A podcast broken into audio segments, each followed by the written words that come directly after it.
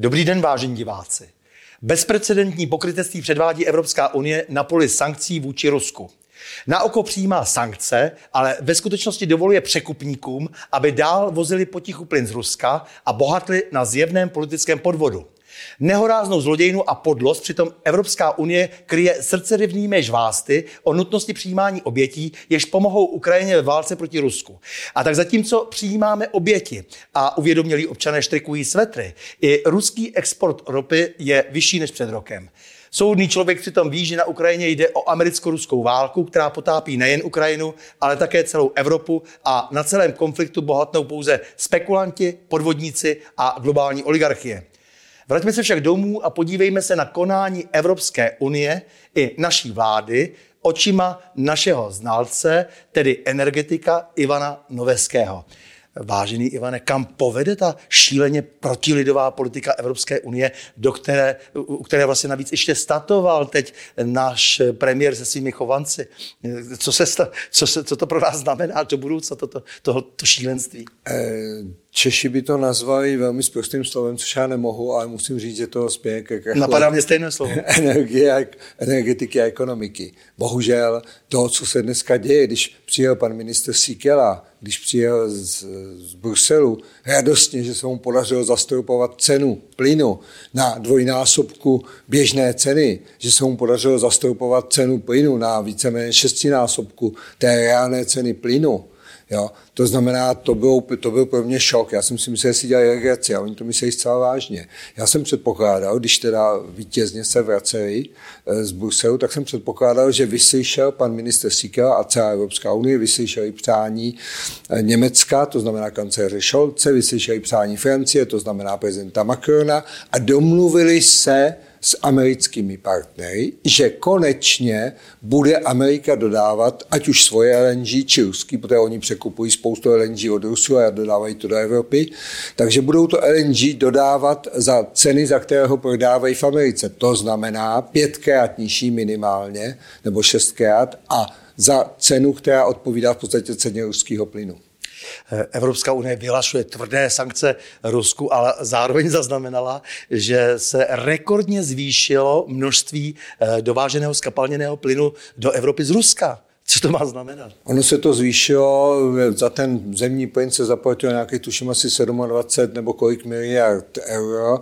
A ve skutečnosti eh, je to zhruba tak na úrovni, úrovni té pomoci, kterou poskytuje Evropská unie Ukrajině, takže Rusové dostali ty peníze vlastně zpátky jinak, ale problém je v tom, že tohle to jsou pouze oficiální čísla, protože spousta toho LNG se překupuje, tohle je pouze to oficiálně ruský LNG, který se dodá přímo do Francie, do Španělska, někde všude, ale ve skutečnosti se překupuje to LNG, takže ho sem dodávají i jako americké LNG, když je z.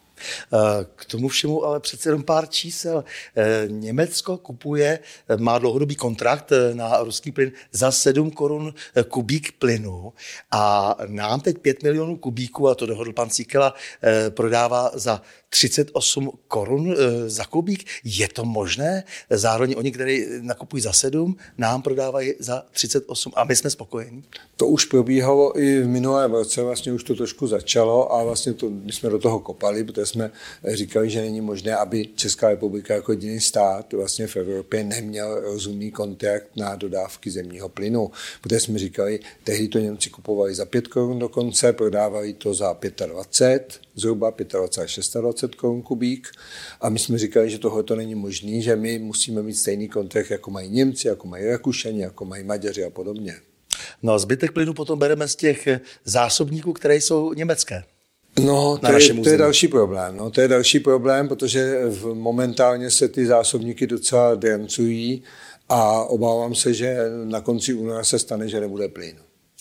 Za předsednictví eh, našich slouhů eh, se také podařilo přijmout rozhodnutí, že emisní povolenky takzvané budou vstaženy i na domácnosti. Už celý ten nesmysl s emisními povolenkami, že vlastně eh, existují jenom v Evropě.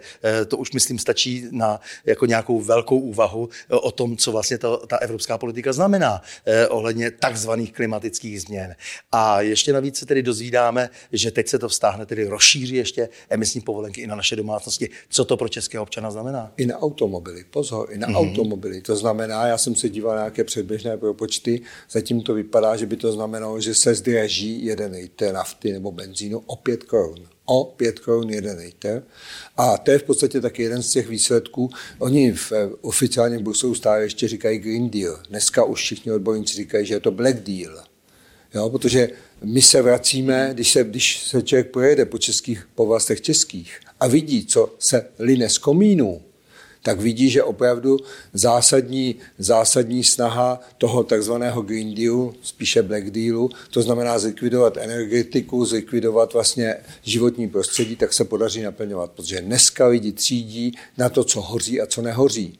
A je jim úplně jedno, jestli z toho jejich komína jde fosgen a další jedovaté plyny, které vznikají normálně při spalování plastu a podobně, protože lidi potřebují topit.